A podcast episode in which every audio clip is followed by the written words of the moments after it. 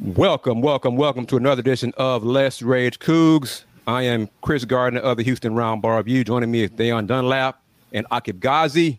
We're going to talk the Cougs 17-14 win over UTSA. A win's a win. That's all that we'll talk about. Your thoughts on it. But you are watching Let's Rage Coogs, sponsored by the Saxenian family.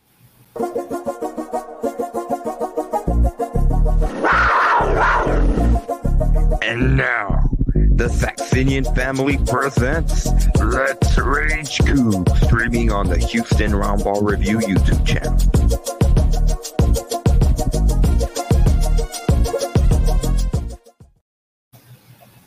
and also streaming on the Pawd Slama Jama YouTube channel. So it's not just mine.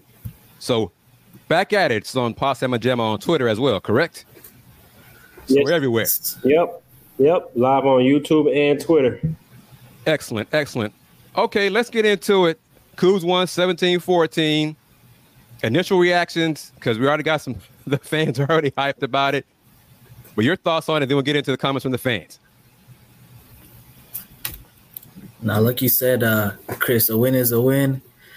Um, it, it it could have very well been this case last season where we, you know, came out with a loss in in overtime. But I'm just happy with the win. A lot of things we can definitely discuss and chop up, like the negatives and positives. But a win is a win. Da'Yon? Yeah, For me, my initial reaction is college football needs preseason. Looked like a preseason game. You could tell it was the first game of the year. And a win is a win. I mean, first game of the year, offense wasn't as um, efficient. Well, they- were efficient, but they didn't put up as much points, especially off of the turnovers to capitalize off of those turnovers. But defense, third ward defense really stood up. They played good. Secondary looked much improved, but they'll be tested much more um, as the season goes on. But I'm definitely impressed by what I've seen today, especially on the defensive end. Do you guys agree with this comment from the real Mo Great? OC was too conservative. Most definitely, one hundred percent. I definitely agree with that. I think we could have got to um, went through Matthew Golden even more, some slants, quick screens, just get the ball in our playmakers' hands. I think um, they. I think the OC was definitely too conservative, and also Donovan Smith. I don't want to say he was conservative, but he played like he has experience. He didn't put the ball in harm's way, uh, except maybe one or two throws that could have got intercepted. Other than that, he really did a good job of playing efficient and not and just taking care of the ball. But other than that, I think the OC was definitely too conservative with play calling because you look at the playmaker, Sam Brown is a dog. He came out, got the team started in that first half, really played well. Matthew Golden got things going in the second half a little bit. Manjack was really playing well. So we got the receivers, we got the playmakers. I just think we should have opened it up a little bit more. Okay, what say you? No, I definitely agree with that. It was it, it, it was kind of shades of last season, like early last season when um, we couldn't get the offense going. And like Da'Yon said, there. I mean, you had three interceptions, and you were in um, their territory, and you didn't capitalize off. I think only ca- they only capitalized off one of the interceptions. So um, a lot of you know negatives. Like you could you could definitely clean up, but um, also I, I did like Donovan Smith how he he he he, he managed the game well, for, and he showed his experience today for sure. He managed the game well, but it- it's like they didn't trust him enough. The fourth downs, if you're gonna go for it, the play calls there. I didn't understand. I didn't agree with it. They were really conservative on some of those, those fourth downs. I'm like, what is this? What y'all decide to go for it, and then you do that.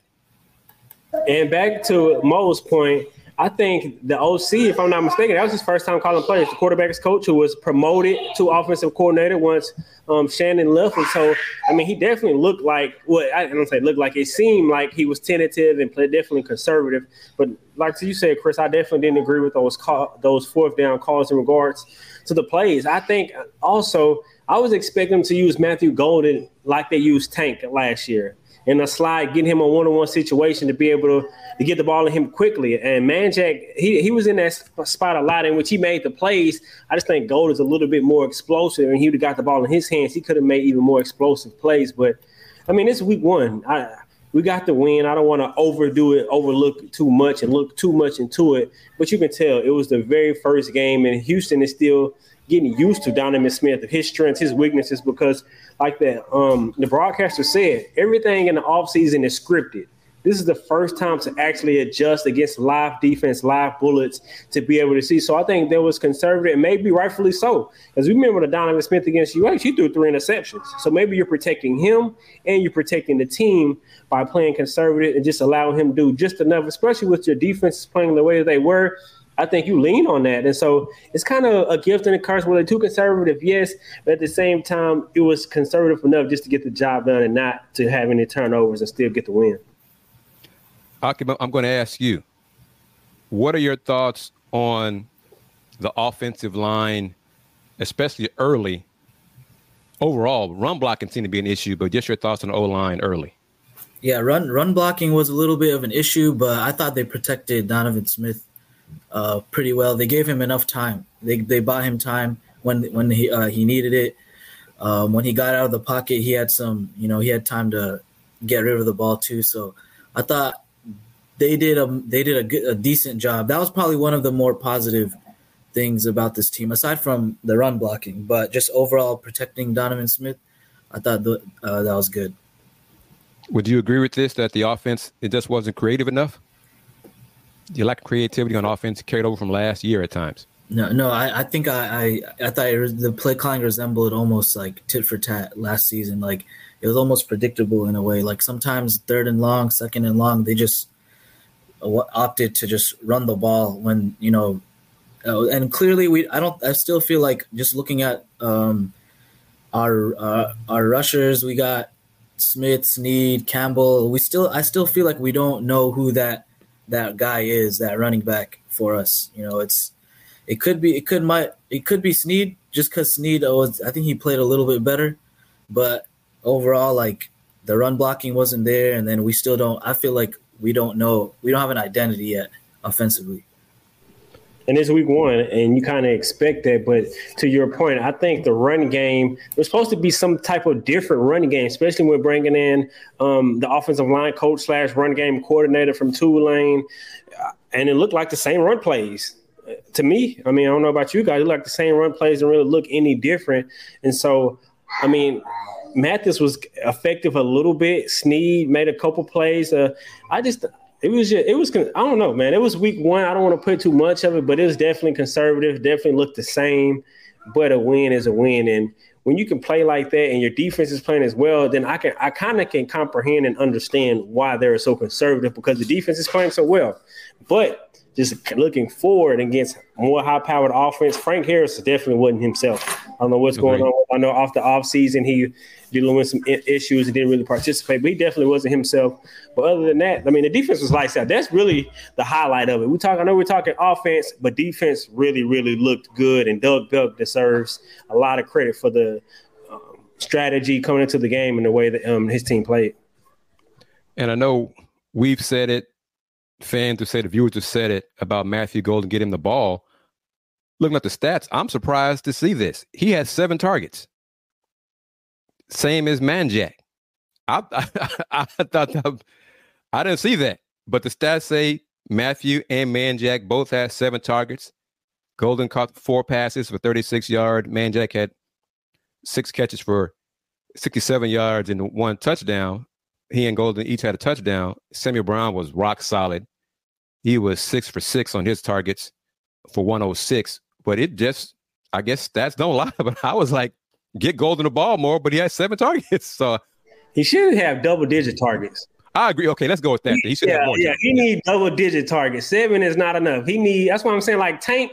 I don't know how many games last year Tank had. I mean, I'm not comparing him to Tank because Tank is we are is next level. We we know he's different, but I'm thinking he can play in that same role and have if not more, just as many explosive plays, highlighting plays with getting the ball in his hands because he's that explosive. Okay, what say you?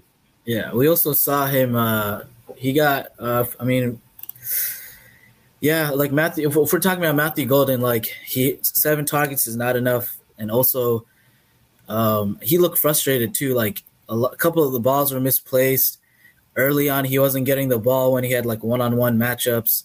So like, definitely, I could see where his frustration is because he's supposed to be the guy now, and like he knows it, the team knows it, and I think Donovan Smith is just probably just trying to get they're trying to get on the same page, and it's not they're not clicking. It's still only the first game, but I just want to say one thing like with as far as the defense, I know we had three picks, but I don't think it was all on. It was because of our defense. I think it was a lot of what um, Harris did, and he's he kind of threw like t- two of those picks were just ill-advised throws, and we should have came away with picks, which we did. But then at the same time, we gave up like big plays. Cephus had a another amazing game. He had this. I think he had 100 yards last time when he played us um, last year, if I'm not mistaken. So like still like some of those big plays, big wide receivers, we have trouble with with those guys, and um, it kind of showed a little bit towards the end of the game.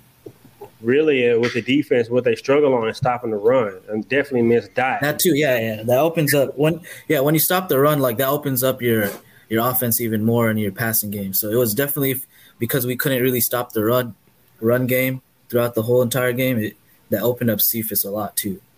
Definitely when did. Nwankwo got hurt, And I that's mean, oh, that made a difference right, right off big the bat. difference, Yeah. huge difference. Because once he left the game, UTSA went right up the gut in his absence. Kevorian, Kevorian Barnes had that touchdown right up the right up the middle. I mean, UTSA, 35 carries for was that 223 yards? Wow. But to your point about not enough touches for for Matthew Golden, Cephus had 16 targets.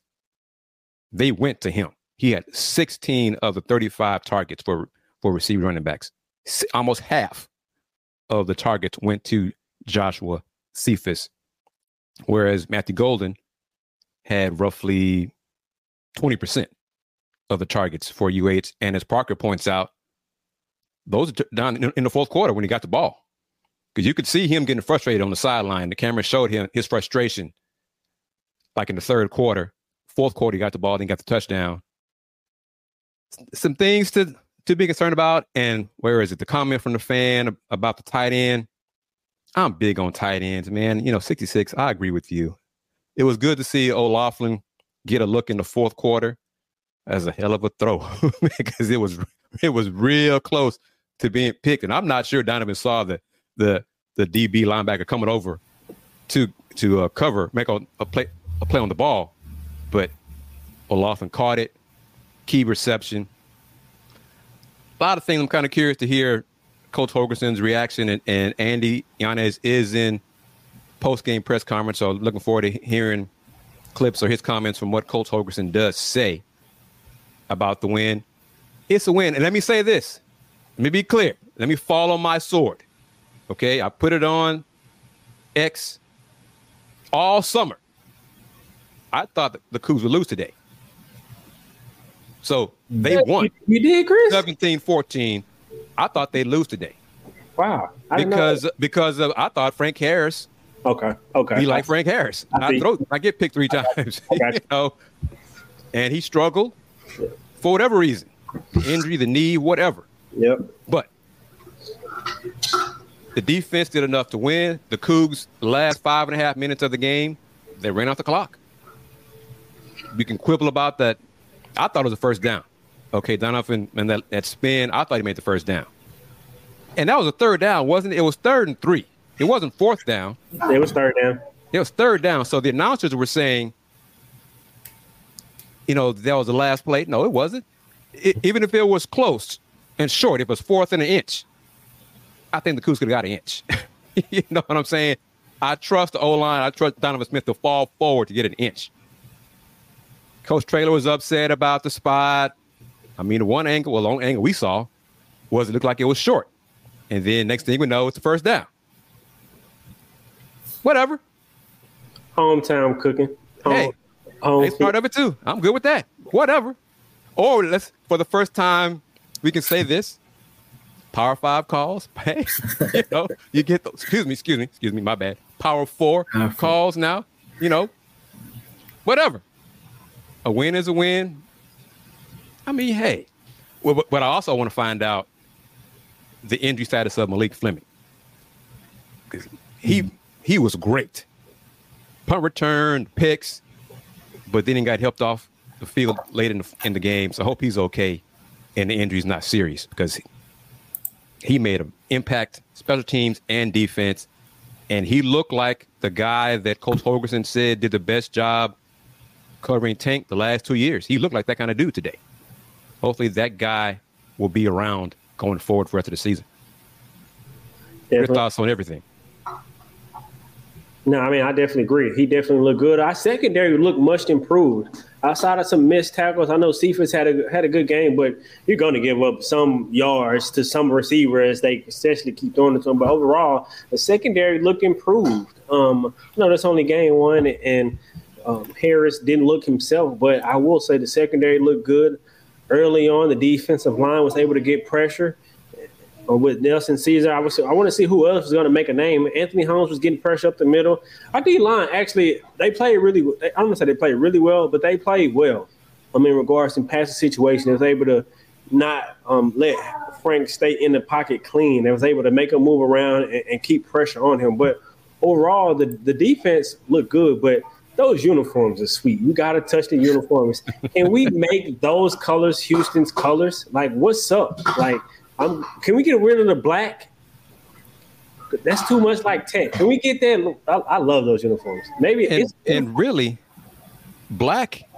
Where is that in our school colors? Ever right? Where'd that come from? You know, blue is the navy blue, dark blue. That is one of the colors. Majority is red, clearly, but where's black? I mean, I think black came from the the Levine the Levine days with the Halloween you know, whatever that that whole sequence was, but with the Halloween costumes or whatever they had going on, but but the the blue the blue was nice, and I think uh, I agreed with you, Kris. Like I, I wasn't too confident in the team because like we're I think what we're two and a half point underdogs, but then when I did see the the um, the jerseys come out, I, I, thought okay we're gonna win for sure. Like you, like how are you gonna lose in in in those oil baby blue Oiler jerseys? Well, up, oh, well, come on, Aki. I mean, the Oilers broke fans' hearts a lot, you know, in H Town. So there were some some of my friends are like, man, they got these Oiler colors, man. they look good, but the Oilers, what did they win? You know. Yeah. So I had that kind of thought too. Now, I like but, how they posted the historical context behind it, showing those old Houston police cars with those colors. Yeah. It's more than just Houston Oilers. That's a Agreed. Houston thing, and so it's that's what I'm like let's make those Houston colors. I mean, I love it. But as we continue on, well, let's give a, a, a brief um, intro to our, our sponsors. Be sure to go to hoop and holler Houston.weekly.com for all your Sac Ave and Sky Street specialist gear. Thank you for today's secondary sponsor, Star Pizza, with multiple locations across the Houston area. Star Pizza is your go-to shop before or after games, and by SacAv.com, your stop shop for future officially licensed SACAF merchandise. Excellent. And the colors, I'm okay with it, but let's put it out there. They should have made the merch available for purchase. Man, oh man, that's a missed opportunity right there. Fans in H Town, heck, non fans. Ooh, those jerseys are fire. I mean, how can I buy that? Oh, yeah, we're not selling it. What? what? Man, they dropped the ball on that. They dropped the ball. I can tell you so many ways, in my opinion, that they dropped the ball on marketing and overall, in my opinion, from not only do you release the jersey, which those are fine, but after that, there's more content to be released. Like show content of the players receiving the jerseys, content of the stitching of the jerseys. So much to build on it. Then release, hey, these jerseys are for sale. So it's so much marketing. Look at other programs from Colorado, all the access and all the content that they put out. We're still withholding the the bolts and nuts, um, the bolts and the what what coaches want to hold. You don't give up most of the behind the scenes, but in this day and age, it's about marketing. Like you, like, the, oh man, it's so much that I can say about the lack of marketing. The pro man, I don't even want to get into. But Kris, you're right on. Like they dropped the ball. Like everyone, I say, where can I get it? Where can I get it? And you're not. It's coming. It yep. should be here. It's week one. Like man, that's ridiculous. I, I actually spoke to someone on the uh, coaching staff, and they didn't they didn't know. Uh, like they they found out not at the same time as us, but they found out later as well about the um, the jersey. So I think it just wasn't there was not really coordination or planning. Uh, That's a problem, Aqib. Yeah, I don't, no, for sure. And I'm agreeing with with everyone. I, I just I don't know who's really in charge of it. Like, who does that go to? You know, it you know, and to my horn. So we're a Big Twelve team now. Like, by the way, like we can't, gotta, be, and we got to act like it. Yeah, got to act like a Big yeah. Twelve team. Garrett Classy, I interviewed him Thursday. If you haven't watched it, check it out. That's really the, my biggest negative that he said that the merch was was not available for purchase Thursday, as of when it was launched with the great on social media. Drop ball there, but his other ideas seem like he wants to be more aggressive in marketing. All those things, marketing different, reaching the fan differently, promotion differently. Excellent. First things first, man. The merch should have been available for sale Thursday at noon. Do a countdown launch, something. It would have been sold out.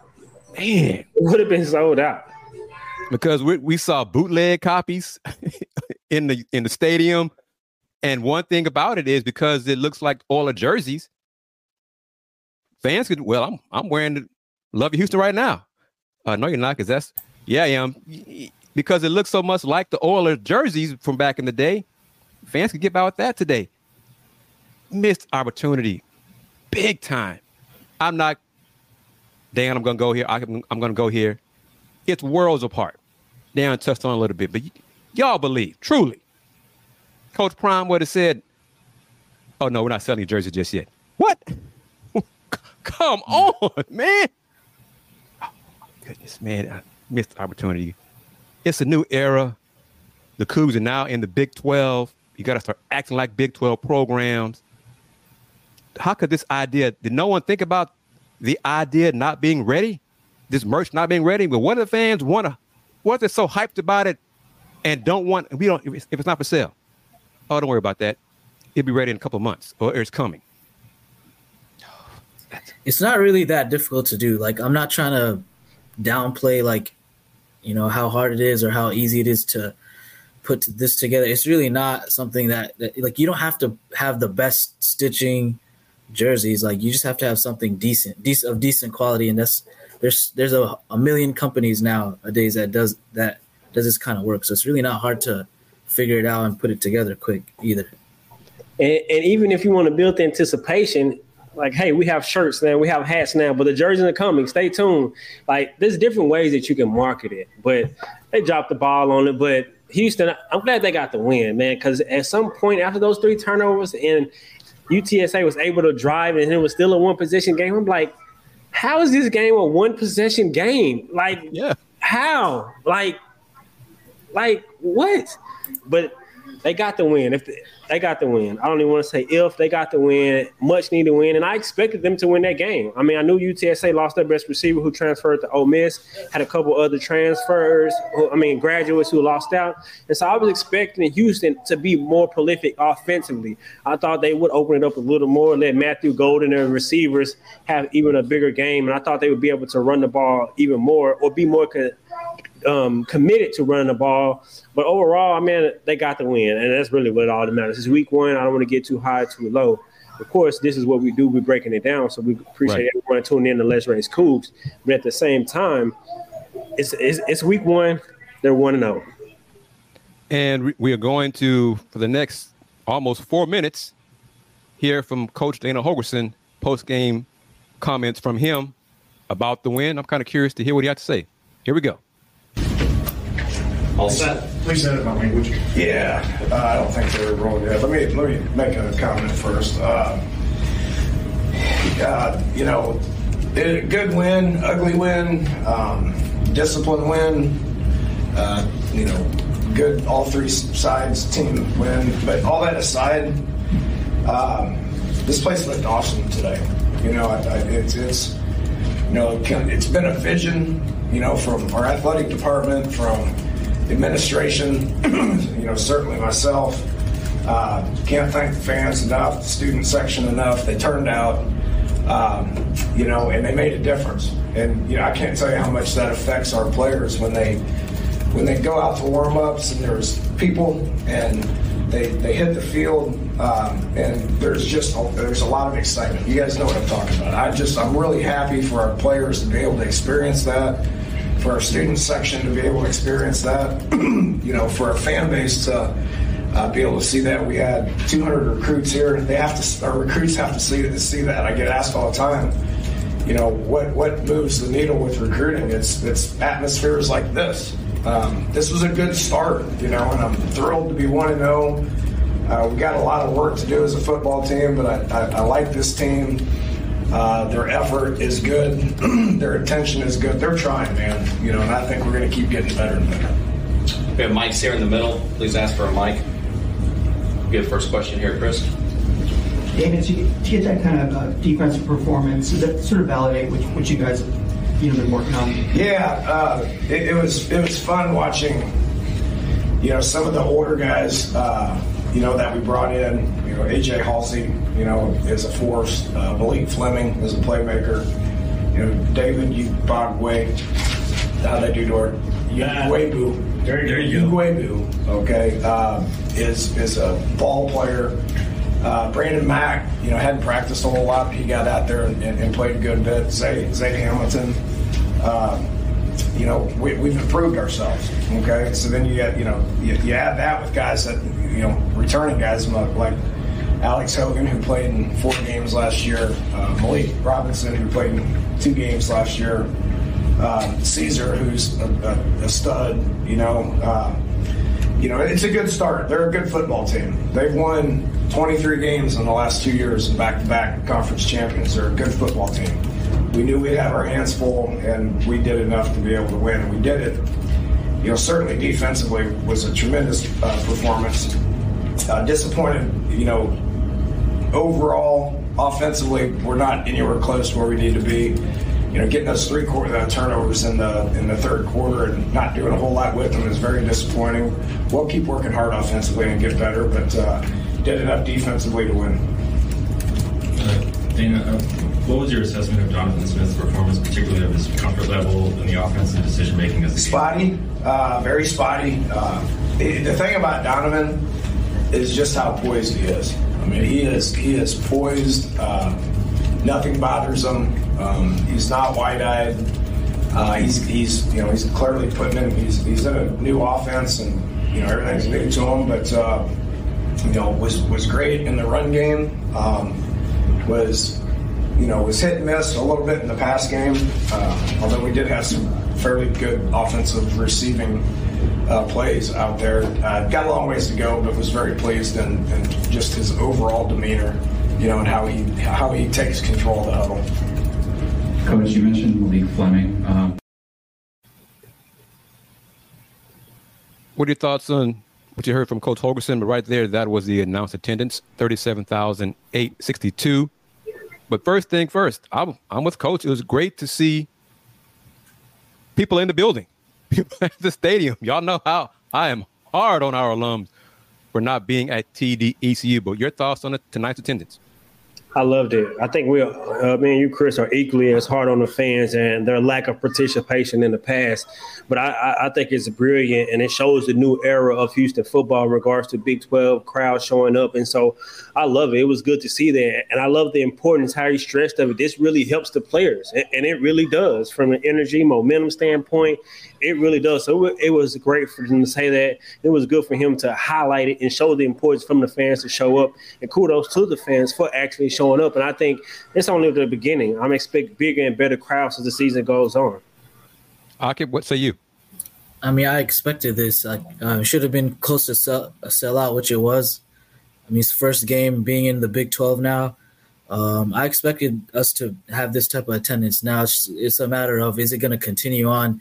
If we if we you know put a couple of losses together, like it could easily go go the opposite way. So, and I know there are other other teams because it's a Big 12, they're to bring you know their fans out. Like when we play Texas and uh, the you know the, the, other Big 12 teams. So it's it's just a matter of us continuing this um, this attendance and uh, those those type of games are gonna get sold out though. Like I still believe that. It's just like when we play like a TCU, like are we gonna have this type of attendance? I think we play them uh, next next week or the week after, I believe. But 16th, 16th. So yeah. So you know, for next week you got to win that game too, and then you know come back um, for that. I think TCU's at home. I believe. Yes. Or, Yeah, it's Okay. at Big 12 opener. Yes, sir. yeah, yeah, exactly. And I, I think the a, a lot of fans w- was going off the momentum from last year game against UTSA, how electrifying that game was, how excited, how the excitement in that game, and I think they were anticipating another really excited game, and it was an exciting game just for different reasons. It wasn't as much high scoring, but still a lot of drama field, and Houston was able to come out victorious. This is a good point by Juan. I didn't. I mean, it makes sense. But yeah, tonight's attendance was really impressive considering the Astros were playing the Yankees the same time downtown. So yeah, that that is a very good point. And I the do Astros believe game. That game was a sellout, too. Actually, the Astros So- game. So so. That means we're looking at eighty thousand people downtown, roughly. I'm not sure what capacity is at I think it's Minute like Maid, but forty. I think it's like 40? 40, Yeah. thousand. Yeah, so forty thousand plus there, and thirty almost thirty eight thousand at, at TDECU Stadium. That is impressive, and I think TCU game will be sold out. The first Big Twelve game for the Coogs, home game, home conference game for the Coogs. Doesn't matter that TCU lost today. It'll be the Coogs home opener against a Big 12 opponent. So I'm looking forward to that. But yes, next Saturday, the Coogs go far, far, far to play Rice at Rice. so down the street on Main to play the Rice Owls, who defensively played pretty well against the Longhorns in the first half. And then lack of depth and talent and all those things. Rice lost to Texas in the second half, as expected. All right, we got another clip. Andy Yanez is on his job. He got comments from. Before, before we go to the next clip, Kris, can we can we talk about Donovan Smith? He talked about Donovan Smith. oh yeah, go ahead. Yes, of course. and he talked about him being spotty and him kind of still adjusting to being in a new system. And I'm glad he was honest about that because that's that, that's exactly what I saw um, watching the game.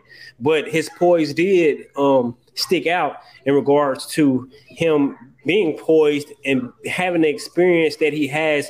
He played like he's an experienced player. Didn't turn it over. Almost threw two picks, but outside of that, he made good, solid decisions. He, he ran when the opportunity was there. And I wasn't surprised to see that power running game with him because he's a bigger, stronger quarterback. So me and Andy talked about that, and I wasn't surprised with saying that. But other than that, I was expecting him to push the ball deep down the field more. Really wasn't a lot of deep um, passes deep downfield. He has a big, has a rocket arm, but he was really good in the um, the short intermediate passing game. Very accurate, strong arm. But I think as he keeps um, developing, still getting comfortable in the system, Houston will open it up a little more allow him to throw the ball deep downfield. Because the one deep ball that I can think of was Sam Brown made moss the defender, went up and got got the pass, and so. Donovan definitely was spotty, but overall he didn't turn it over. He did just enough to get the job done and get the victory. And he only to add to uh, Da'Yon's point, he only threw. I'm looking at the stats from uh, the UH website, but he only went one for four on deep passes, so which is 15 yards or plus. So that's not really, you know, that's not the best thing. And for sure, Da'Yon touched on that. Is like, like I expected a little, couple of more deep throws because he he has that capability. Him ha- having played in the Big 12, being more experienced.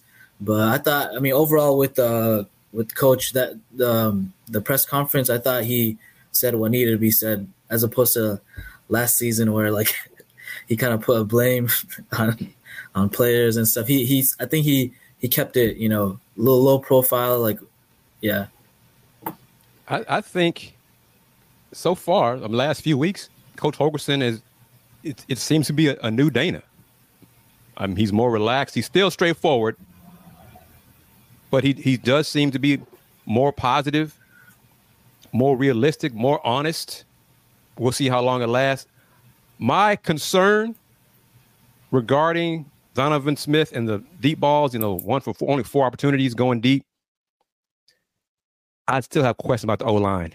I, I just, you know, it was a question mark with the new head coach, offensive line coach taking over, losing some players, transfers, left O line, lack of depth up front.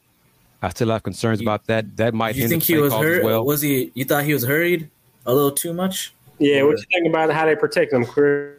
overall, it got better in second half. He still got sacked three times. He got he got he got stuck a couple times too on some some attempts down the field. So they got to tighten that up a little bit. Well, a lot, I think, because I think the opposition will get better in conference play. But it's uh, you know part of what we do here on on the post game show, Let's Rage Coogs post game show, is to critique and find things that went, went wrong to into in our eyes. Coogs won 17-14. They have room to improve. I think next Saturday against Rice, they'll they'll improve against Rice. I think we'll see more passes down the field. Rice has they're just not good enough to compete with UH if UH plays their best game. Now it's up to the players and the staff to do that. Because if they don't, post game, we're going to say so clearly. But all right, let's see. Ben has Ben. You, I want you to add more into this here. I thought I was watching a high school football game the whole time. L- interesting. Lack of hustle on defense. And then he says we cannot play like this against TCU. Well, TCU's defense, they couldn't tackle early and then got they couldn't stop Colorado anytime they, you know, they, they couldn't make plays on the stretch. So TCU's defense may not be good or Colorado may be really good. We'll see how the season progresses. But I didn't see anything in TCU that I'm like, oh, I'm afraid that the Coogs, I'm not afraid that, you know, based on what I saw today in both games. And then Baylor lost to Texas State in Waco. Gave up 42 points. Who do you think is more concerned, Baylor fans or UH fans? okay. Or TCU fans? Baylor, TCU, or UH fans? Two of those teams lost. yeah. one one. Now, just touching on uh, Mr. Ben's point, I don't think it was a lack of hustle though on defense. I thought we hustled okay. I think we just missed tackles, which is a theme of last season, and we're just bringing it back again um, this season. So uh, I don't think it was a lack of hustle per se, but definitely you got to clean up the tackling. You hit it right on the head. I could, I agree one one thousand percent. I don't think it was a lack of hustle. I just think of missed tackles, which is the story of last season. Missed tackles, but other than that, like Kris said, they won. I mean, it easily could have been the other way. You look at some of the other teams, Texas State, how they beat Baylor in Baylor. Shout out to TJ Finley, LSU transfer, black quarterback. He balled out today on the road. But man, TCU they they don't they didn't scare me either. I didn't see anything, and I actually predicted. Well, we'll get into that later, but Houston got the got the job done, man. Yo, And yo, a yo! couple Can you things. guys hear me? We hear you, we don't see you. Oh, we hear you. guys can't see me. Not not on the screen, but in the studio, yes. But a couple things. I have my head. as fans are uh, venting their their comment. They're, not frustrated. Just adding comments to to the Let's Rage Coogs show. We agree on this point right here. The fourth down play calling needs to be better. It, it just it didn't make sense. It wasn't aggressive. Okay, you decide to go for it. Good. But then the play calls on fourth down. Like, what are you thinking? What was what was the objective? Were you were you trying to throw? Were you trying to go throw the tight end, which only got like, I think one target all game to the out the flat? What what was the, the strategy there? So that was interesting. But as Parker points out, this this surprised me because it was BYU seven nothing before our show started, and it's still seven nothing BYU over Sam Houston. Okay, that's surprising. This is important. UTSA is not a bad team. Okay, they're not a bad football team. They were favored by the betting lines. Two point, I be say you saw two and a half. Uh, The Coogs won. The Coogs, if if they would have lost today, it would have been disappointing. But to Vegas, it would not have been a surprise. So let's keep that in mind. Coogs 1 0. Malik, oh, Andy, can you hear us? You're moving around the field there. Can you hear us? I got a question for you before we play the clip from Sam Brown. I think he's trying to find a Wi Fi spot. But Andy, can you hear us? If not, Yeah, I can hear you guys. Can you see me? We can see you. you're, you're frozen. We can hear you. Another quick score update: Wyoming is up over Texas Tech, twenty to zero. Fourth quarter, under nine minutes left. Texas Tech. Did I freeze again? Yes, you did. Say, Leon, say that again. Wyoming is leading Texas Tech 20 to 17 with under nine minutes left. Texas Tech has the ball, but Wyoming has all the momentum right now. What about now? Am I still froze? You still are, yes, sir. But you work on that. We're going to play a clip from Sam Brown, posting comments from Coogs receiver Sam Brown after Houston's 17 14 win over UTSA. Sam Brown with 106 receiving yards. Donovan really, you know, had a connection there. What was, what was working for you? Uh, just preparation. I had a great week of practice. You know, just trying to be consistent. That's just brought my practice mojo to the game. No, I ain't having no nervousness coming into the game like I did last year. But that's that's that's meant a lot because I. I mean, I transferred here from West Virginia last year, so I ain't played a lot of football, so that's where the nervousness came from. But I trust my pre- preparation today. What did you think of the fan involvement today? First game of the season, first game of the Big 12. Uh, it was amazing. We, we need that every week in, week out. That's what that's what we, we thrive off of them. Next question. How does this, you know, receiving sort of play off each other, having, um, you know, Manjack and, and, you know, Matthew as, as well? I mean, how does that sort of, you know, combination help you? Uh, it's it's lovely. Like not even it's the whole receiver group. Like we put we push like we fight for position every day in practice. Like you know what I'm saying. Like if we if we not coming out on our A game one day, it can easily be the next man up. But you feel me? But we the, the receiver group's so close. Like we want everybody to win. Like I'm, I'm pretty sure everybody touched the ball. Like um, receiver ball, we touch everybody touched the ball today. Sam, in, in practice, what have you seen from Malik? So Fleming, yeah, just electric. Like he's electric. From punt return, uh, the um, defense, he just he's, he's a playmaker. Can't say too much about it. He's another Georgia boy.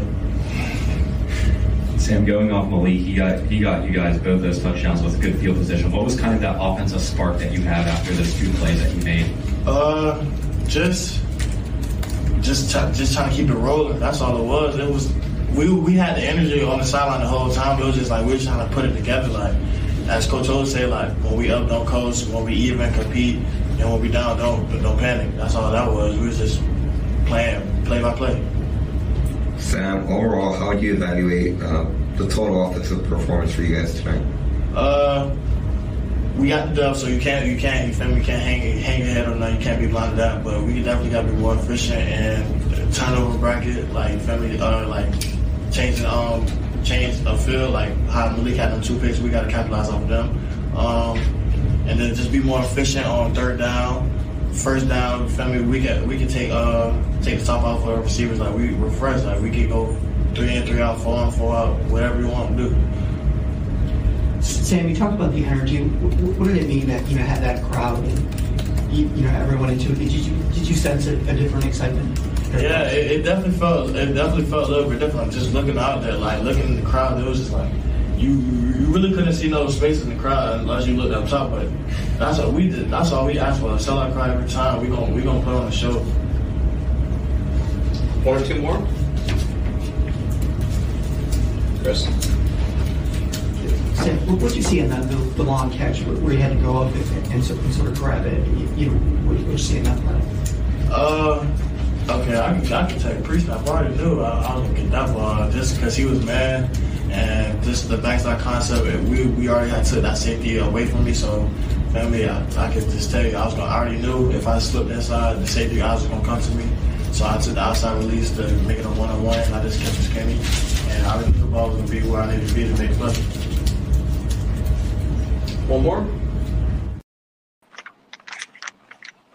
All right, that was Coogs wide receiver Sam Brown after tonight's 17-14 win, Houston win over UTSA. Sam with 106 receiving yards and joining us from the field at TDECU Yes, Stadium. sir, got it. Andy Yanez, how are you, sir? We can hear you. We can see you. You can see me. My question for That's you good.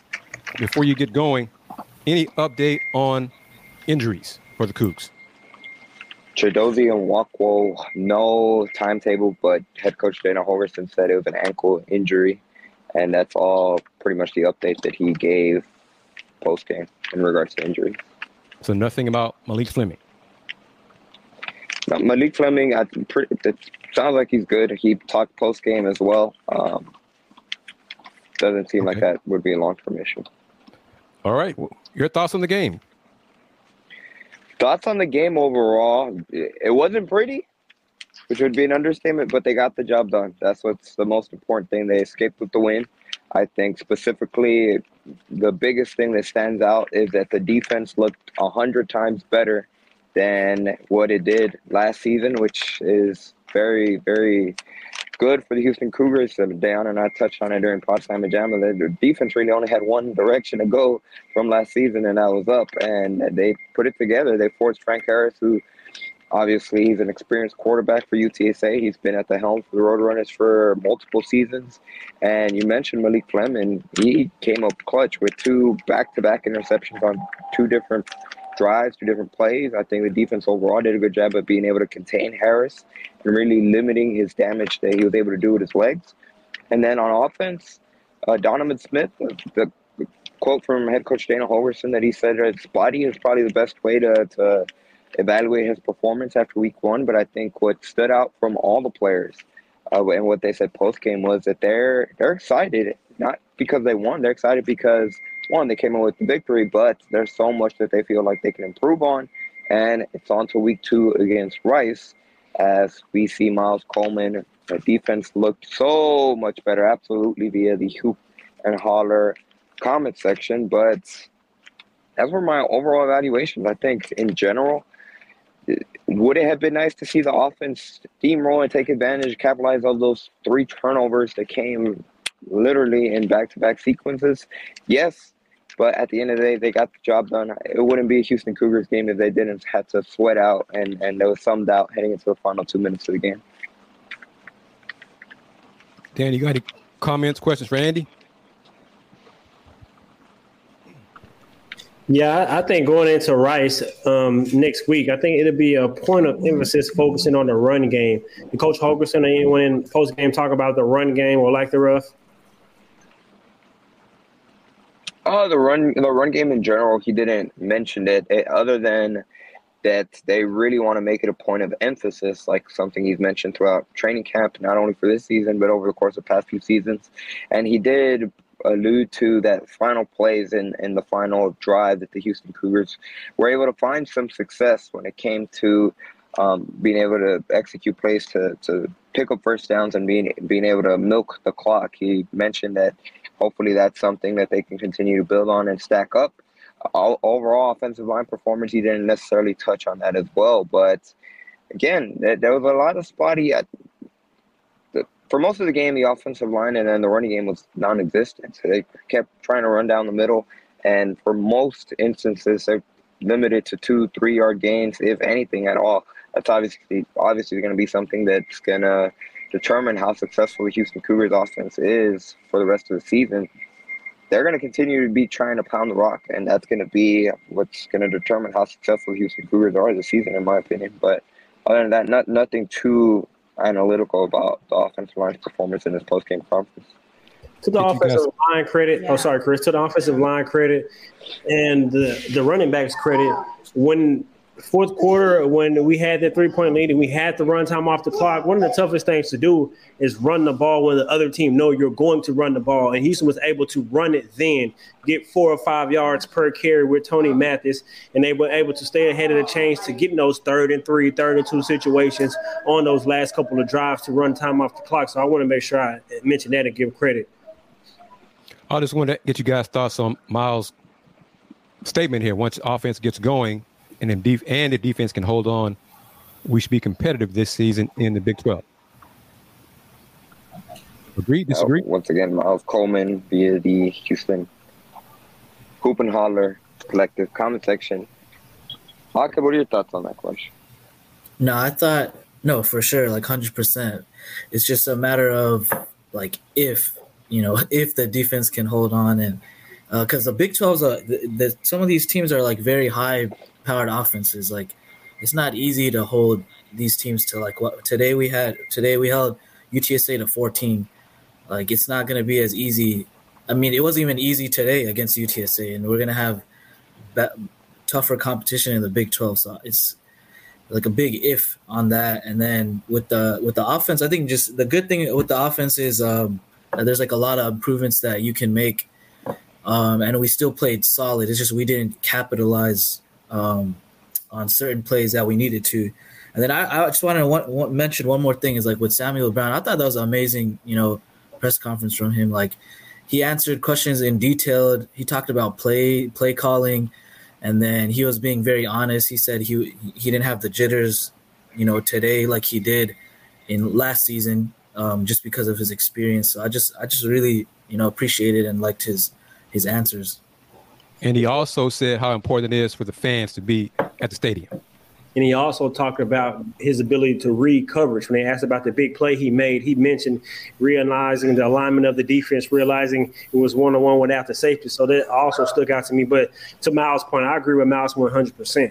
I, I think, I mean, you look at, we already talked about Baylor. They got beat. TCU put up a lot of points, but uh, they, didn't look at me, do anything to scare me. So I think it's a, it's, we look at the Big 12 and we think high powered offense, but right now Texas Tech has 17 points against Wyoming. And so uh, we, we think that, but realistically, game to game is week one. I mean, historically, we, we know they put a point, like I'm saying, we, numbers. Yeah, we like, think especially Tech, you know, it's just maybe this season might be different. Who knows? But we got to say historically.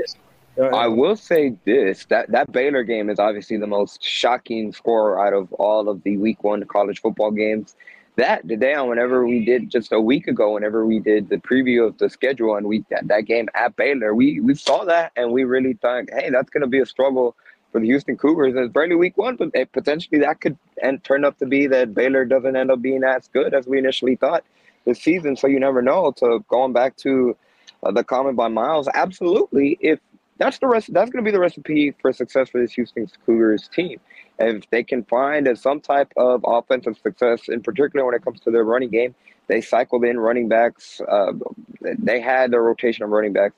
Um, you had Stacy Sneed in there, you had Brandon Campbell in there, you had Tony Mathis in there. So they have the backs to be able to have success in the ground game. I think a lot of it is going to have to be on the offensive line being able to effectively block so that those running backs can get into the secondary level and start making guys miss. And in particular, I we saw it from Donovan Smith. I know when it comes to the numbers overall, they're not necessarily going to be um, eye popping, but overall, he had 31 rushing yards on 13 rushes. That's again an, an extra layer of versatility that he brings to the Houston Cougars offense. And if the Cougars are able to establish a dominant, consistent run game, guess what that's going to be able to do? We're going to open up passing lanes, and potentially we are going to see a lot more plays from Donovan Smith, like that big 47 uh, yard catch and completion he had with Sam Brown. Um, that ultimately was arguably one of the most exciting plays of the game when it comes to, from an offensive standpoint for Houston. I will say this: when it comes to the success of the defense, a lot of it's going to have to be predicated on how severe uh, Onwuakwu's injury is, because obviously that's going to be a huge loss in the middle if he is, you know, going to be missing an extended period of time. And what we saw, you mentioned TCU in their game against Colorado earlier today. TCU, they have a really, really good running back. It's going to be interesting to see how Houston tries to stop him when they come to town uh, September 16th. Yeah, let's hear, let's hear comments from Donovan Smith, and then we'll get our reaction to what Donovan had to say. Here we go. UH quarterback Donovan Smith, post game. Even Sam Brown making that big catch on the post route, and then Manjack made a clutch catch uh, over the middle in the red zone to set it up for Matt. But everyone's just really good. You know, we just still just have a lot of potential, a lot of things we got to fix, uh, which we're excited about. I'm excited about just to go watch it, just learn from it, and that's really the biggest thing coming out of your first game. Just watch it, see what can get better, and just uh, improve next week.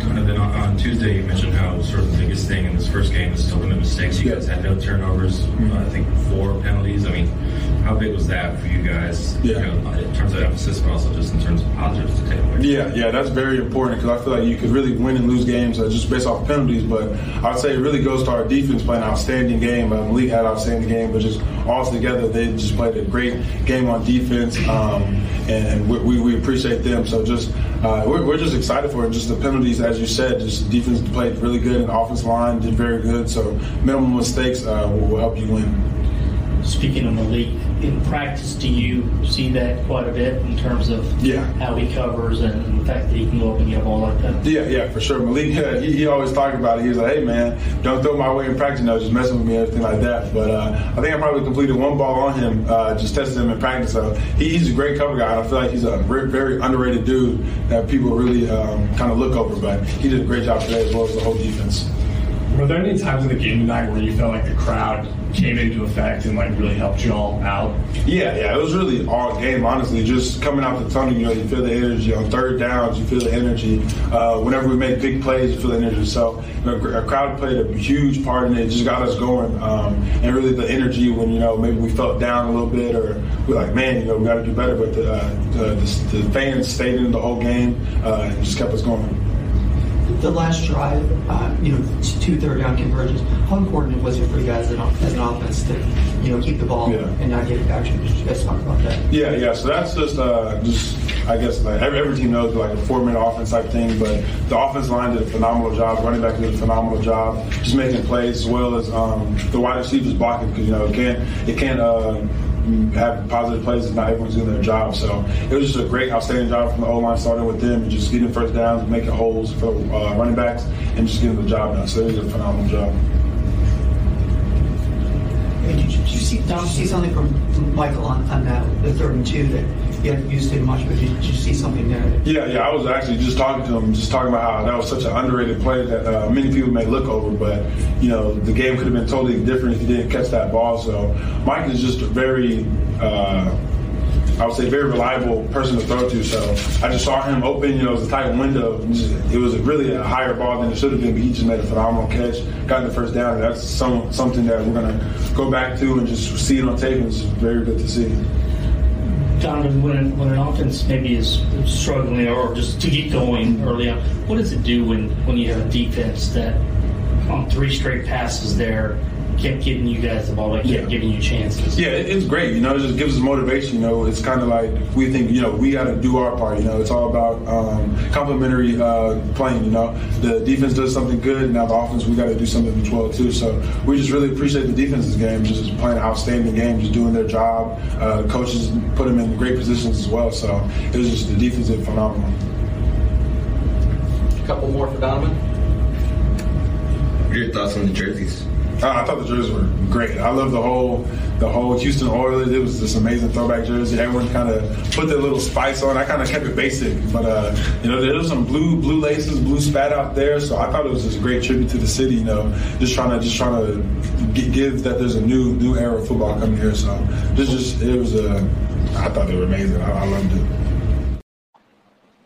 So once again, Donovan Smith really, uh, really happy when it comes to the Houston Oilers throwback, um, really the Houston Oilers homage to the Love You Blue days. But before we get into the discussion of Donovan, Donovan Smith and his post game comments, of course, we like to remind everybody that this is the return of Let's Rage Coogs, the first of season two Let's Rage Coogs, here on uh, streaming on multiple platforms. Officially, the first time the Let's Rage Coogs is streaming live on the Pawd Slama Jama YouTube channel.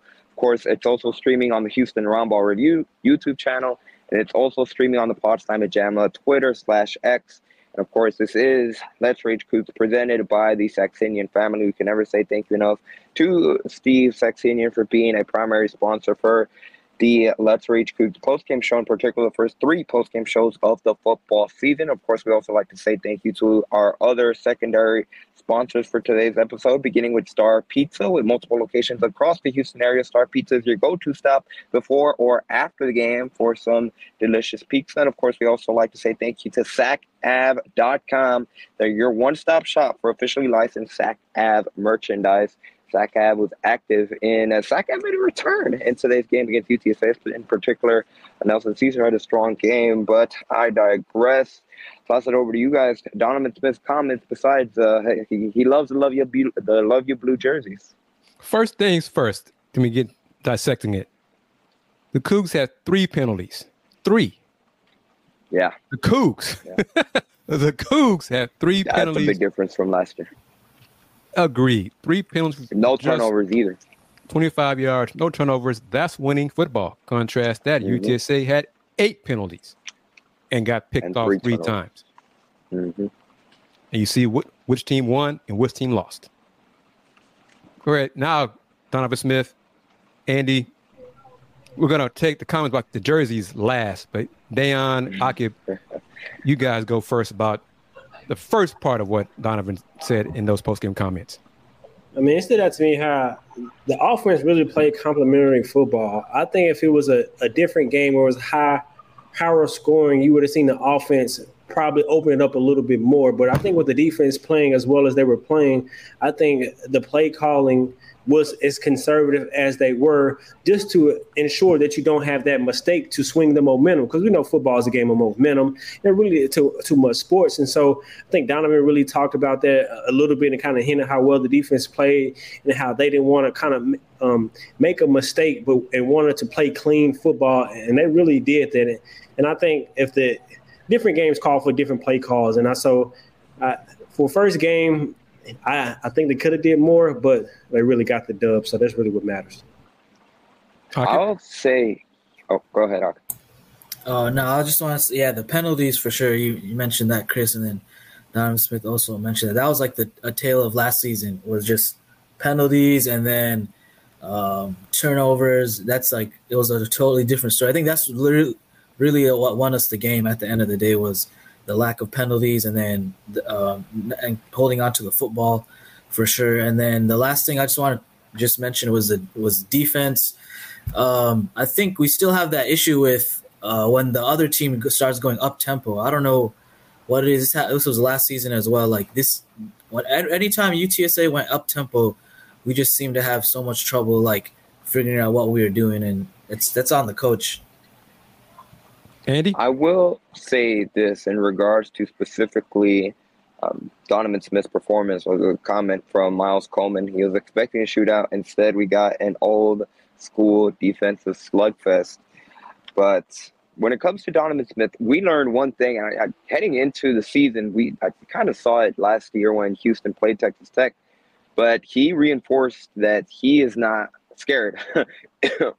He's not scared of throwing into coverage whatsoever. If he sees a window, he thinks he can.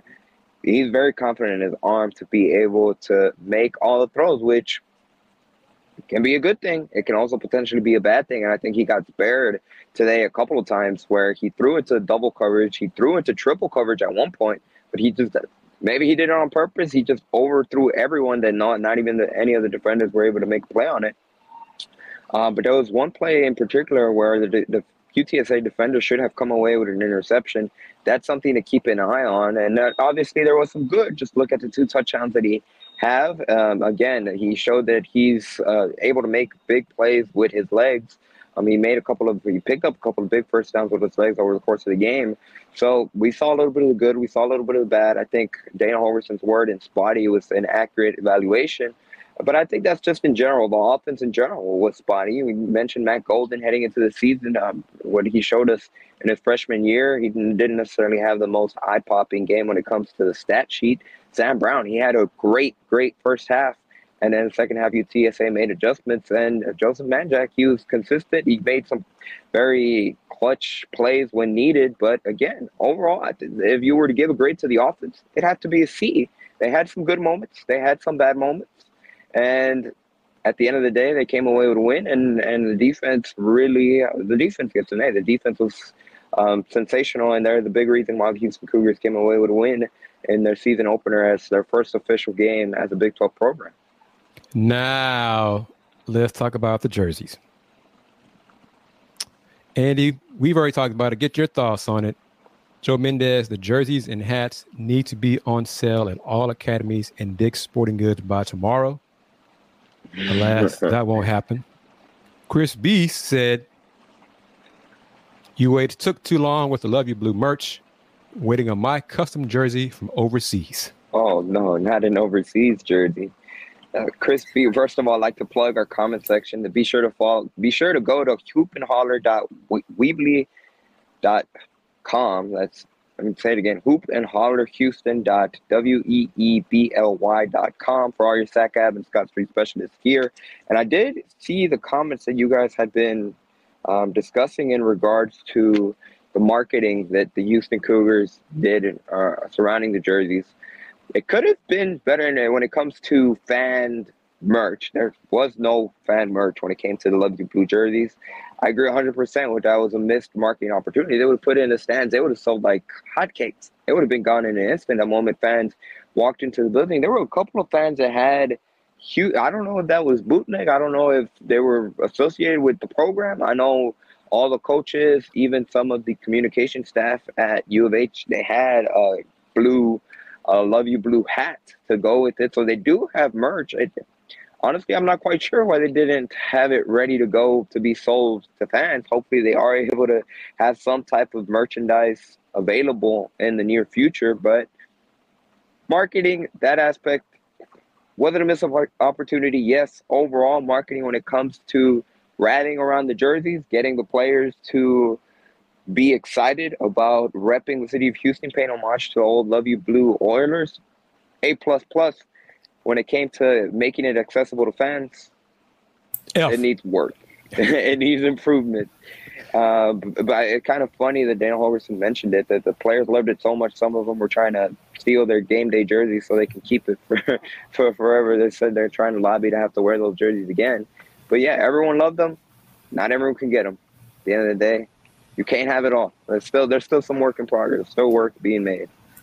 Well, one of them is should be given away to a, a lucky winner who got part of the uh, $15 Love You Houston uh, package, which is included a $15 ticket and I think 15 bucks for parking, because the winner of that promotion was going to receive or would receive one of the game worn jerseys from tonight's game, which pissed oh. off some fans because they already bought tickets.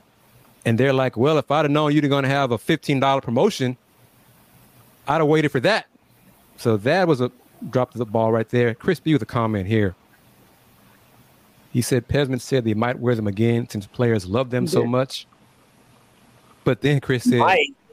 How can you say might? Money, he sounded surprised that they love them so much. Come on, Pez. Come, come on. Really? Come on now.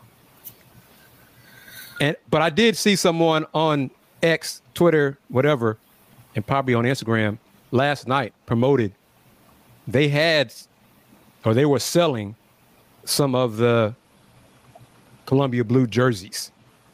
So that might have been, and they said you could pick them up today if you order them last night or by a certain time. They'd be ready for you for kickoff.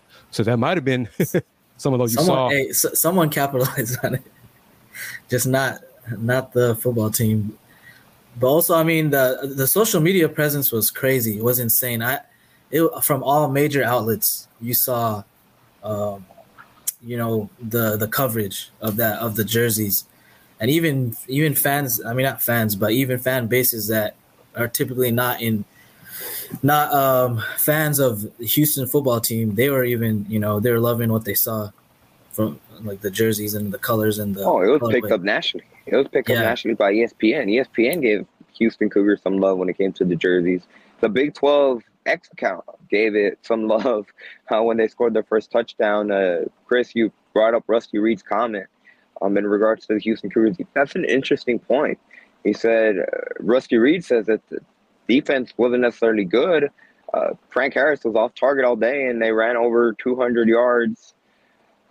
They went 80 yards for one touchdown, 94 to have a chance to win the game. It's true they did have some spotty moments at the end of the game. The game at the end of the day, the game was still in balance, coming down to the final possession. But I think overall, Houston's defense had a lot to do with why the quarterback was off target and why really they were able to bottle for the overwhelming majority of the game. They were able to bottle UTSA's offense. What are your thoughts on Rusty's comment? I don't know what Rusty is talking about. The defense was good. I mean, they wasn't great.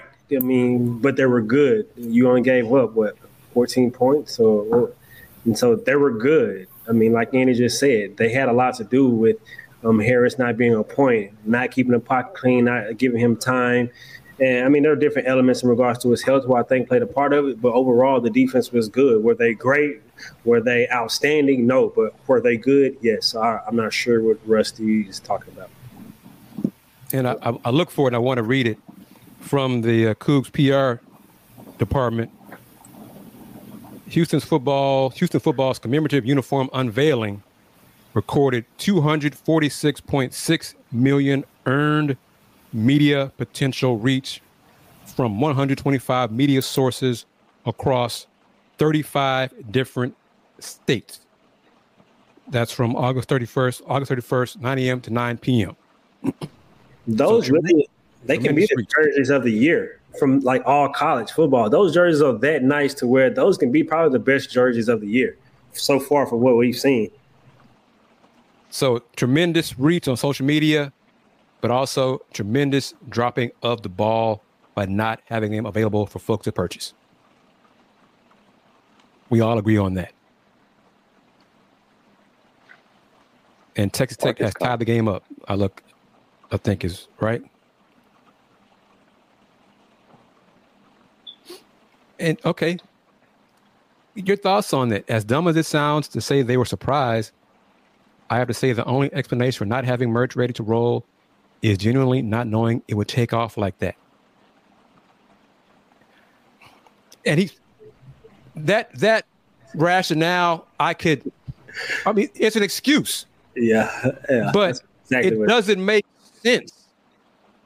Because even at Rocket games, even when you see on social media the Columbia blue jersey worn by anybody at a Rockets game, mm-hmm. at a baseball game, hell, at a concert, fans are like, man, that jersey's fire. How can I get that? Where can I get that? So for UAs to be surprised, and for folks who are not well, you guys' age, but my age, the Houston Oilers, Love Your Blue, own this town. Love Your Blue was a way of life. So when that team left, it still hurts people. And to see the Tennessee Titans try to re- bring back that stuff pisses folks off because of how ingrained Love Your Blue, Columbia Blue is in the fabric of H Town. So for people at UH to be surprised at how much of a positive response this received, come on, man. Got a point. They had John Wall jerseys flying off the racks and like I'll say this though. I think I, I'm not defending what what took you know what took place, but I think whoever is maybe part of the team with you know when it comes to like marketing, promoting, social media, they might not be from Houston or from the South. So that that could, and it's like that's not again. I'm not even making excuses for them. Is it that that's probably one of the main reasons like they just don't understand the culture. Like, and we see all the we see all the time like people that are hired to the social media team or people that are hired to marketing. They're not even from the University of Houston. That's like a common. It's like from from some other university. yeah, that's what Dana Holgorsen said I mean, that's, post game. that's fair. today. It's fair. It's it's but it's not knowing your audience. It's not knowing your market.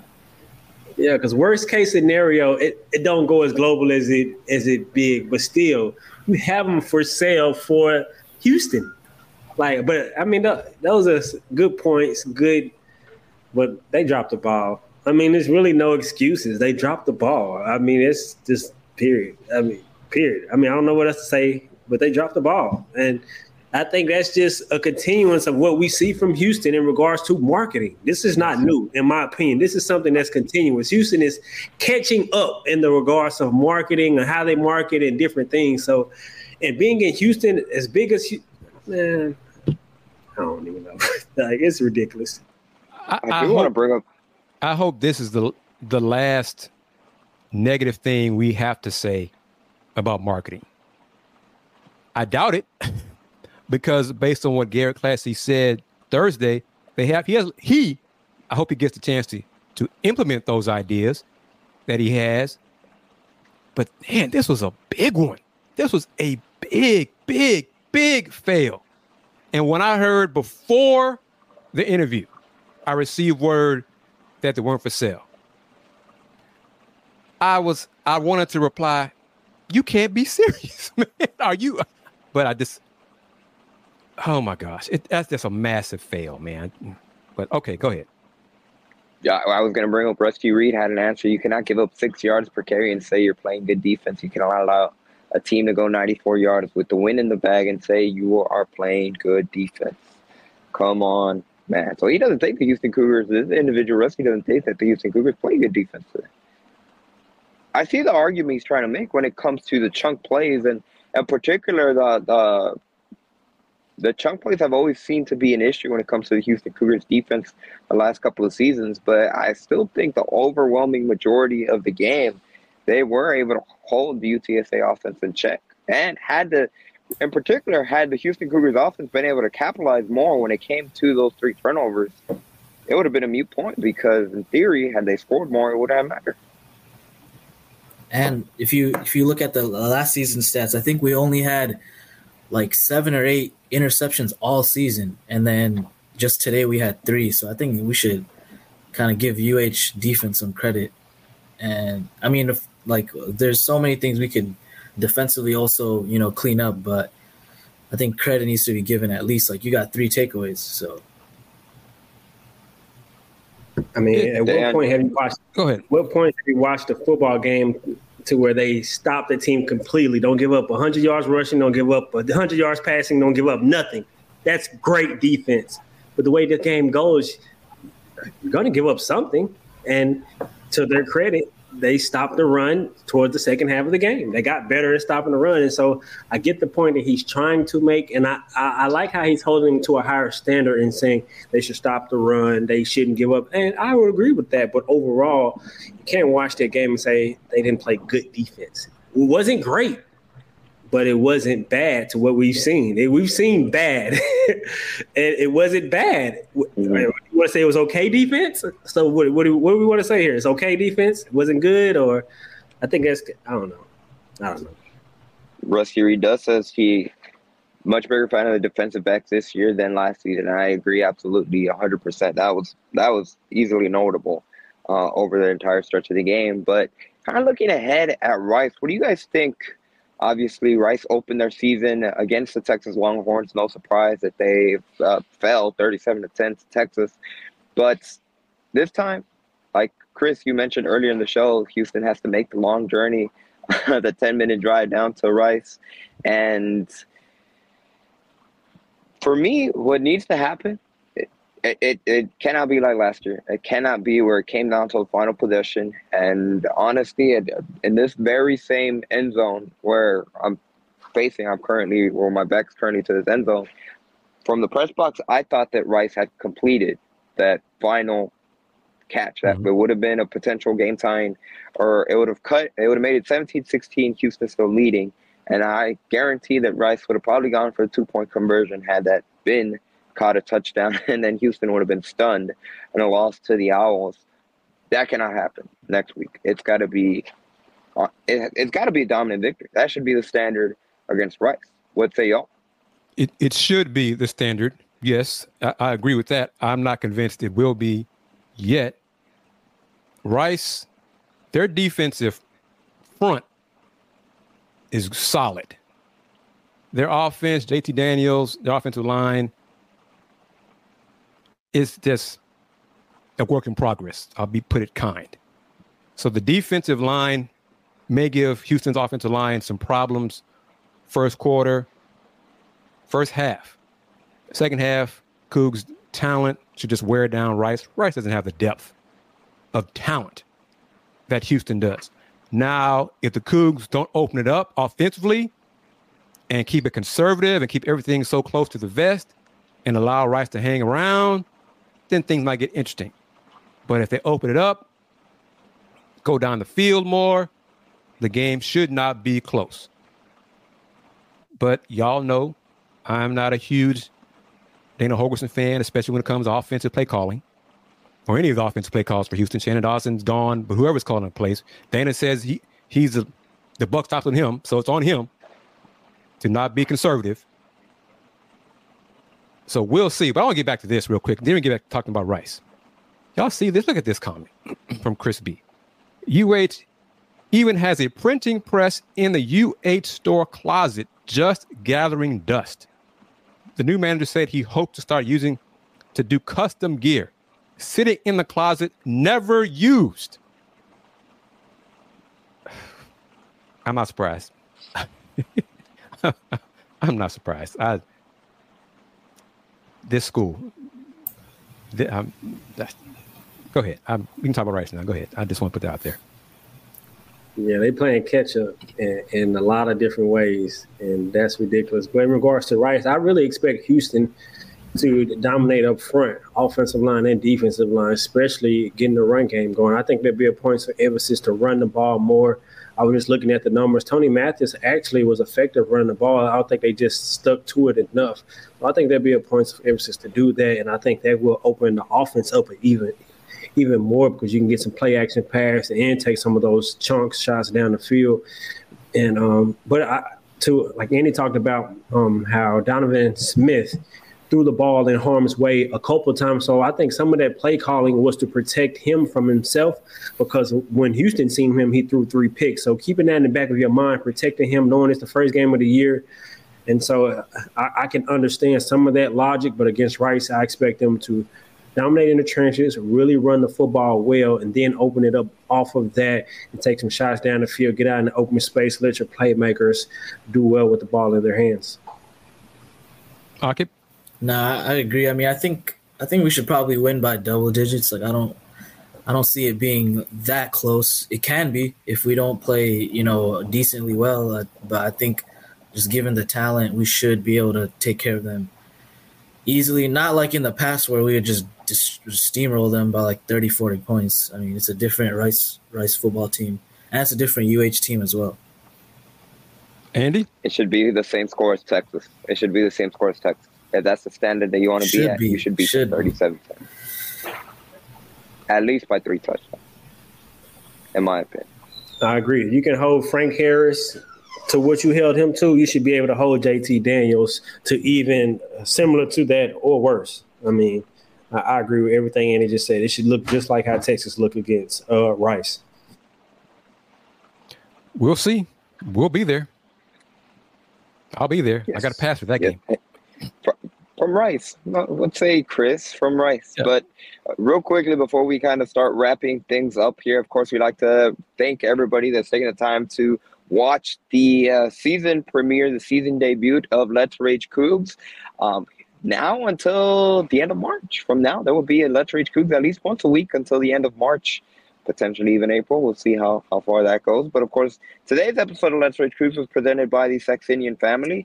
Of course, we always want to say thank you to Steve Saxenian for being a, a primary sponsor on Let's Rage Coogs. And of course, we'd also like to say thank you to our other sponsors for today's episode, beginning with Star Pizza with multiple locations across the Houston area. Star Pizza is your go to spot for pizza before or after the game. And of course, we also like to say big thank you to SACAV.com. SACAV.com is your one stop shop for officially licensed SACAV merchandise. And we'd also like to say, uh, or remind you guys to go visit Hoop Holler. I keep butchering that Weebly. I don't know why I keep saying it a little loud, but I'll say one more time. That's hoop and holler E another E B L Y dot com for all your Sac Ave and Scott Street specialist gear.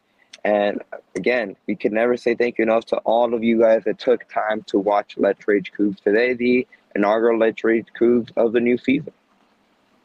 Agreed, and look forward to helping you guys out throughout the season.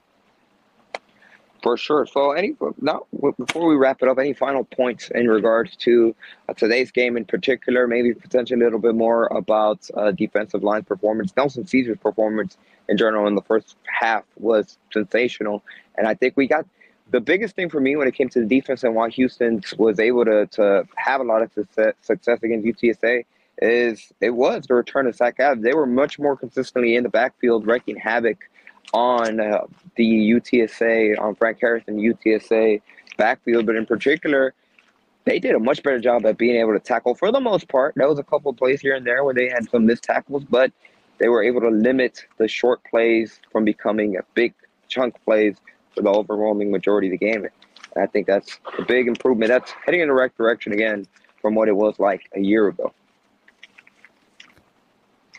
Agreed. I'm, I'm just looking at the the Baylor Texas State box score because I'm trying to figure out how State won. But I mean, 300 yards passing from the quarterback, 140 from running, and they even had fumbles, and they still put up 42 points on Baylor. So I, I'm not sure what that says about Baylor. But one thing I know, they're 0 1. I know that much. I'll keep your thoughts on today's Coogs win. Nah, it's it's just a solid, solid win. I'm not gonna like, you know, overdo it and say it was a great win. It's just a win that we needed to start the season, and you know, looking forward to the rest of the season. And fans need to just continue to show up. That's it. Dayon? Solid win, much needed win, new era, Houston football, Big 12 football. Crowd came out. Hopefully, they can continue to stick with Houston through the ups and the downs. But like I said, it's a good win, a much needed win to start the season. And um, I'm excited for the rest of this season. Who knows what's to come? No one would have predicted that TCU went on the run that they went on last year. Why not Houston? That's a serial. I mean, why not Houston? Anything is possible in college football, and so I think if Houston could just continue to stack up their wins, anything is possible. And I want to say that I saw Mr. Tran, Alan Tran. He missed it earlier in the show when I fell on my sword and admitted he must have followed me on social media because I said that I was wrong. That I, I predicted, I said it all summer that I thought UT, UTSA would beat Houston today. I was wrong. I said I'd be glad to be wrong, so I'm glad to be wrong. I'm I'm too old and to run and hide. When I'm wrong, I'm gonna say I'm wrong. So solid win. A win is a win. On to the next. On to Rice. Go to two and zero, oh, and Andy will be closer closer to his. That, what's your that, prediction of, of, wins? What is it? How October many? or twenty one. Uh, oh no no no no not just wins, that. Seven wins, five conference wins, four. Five, okay, five, five conference. wins. Right. I, I thought it was. Oh, you said you did say five Big Twelve, but five, five and four. BYU seven zero. Oh. The one that matters. October 21. Uh, uh, definitely. But BYU was just up seven zip over Sam Houston State in the third quarter. Texas Tech and Wyoming are headed to, I think, the second overtime now, tied at 27. It's college football. You win or you lose. The Coogs won today, 17 14. Do they have room for improvement? Yes. But this is game number one. Game number two be next. And let me say this about the fan support outstanding, awesome. How many of you will make the trip down the street, basically, to see the Coogs play Rice? It's not far. There should be plenty of tickets available. I mean, it's not like Rice packs them in over there at their stadium. So make that trip over there. Support the Coogs, but also support us. Let's rage Coogs, win or lose. We're going to cover the Coogs throughout the season, football and men's basketball, win or lose. So, one beauty of this show, this post game show, you want to come on the show after a loss, vent, complain, gripe, bitch. We're here for that. Don't don't be shy. Don't go away after the team loses, because in Big 12 basketball, the Coogs are going to lose some games and they'll still be a good team. But when they do lose, still come here to talk with us on Let's Rage Coogs because that's what we're here for. We're here for you, the fans, to keep supporting the Coogs and us.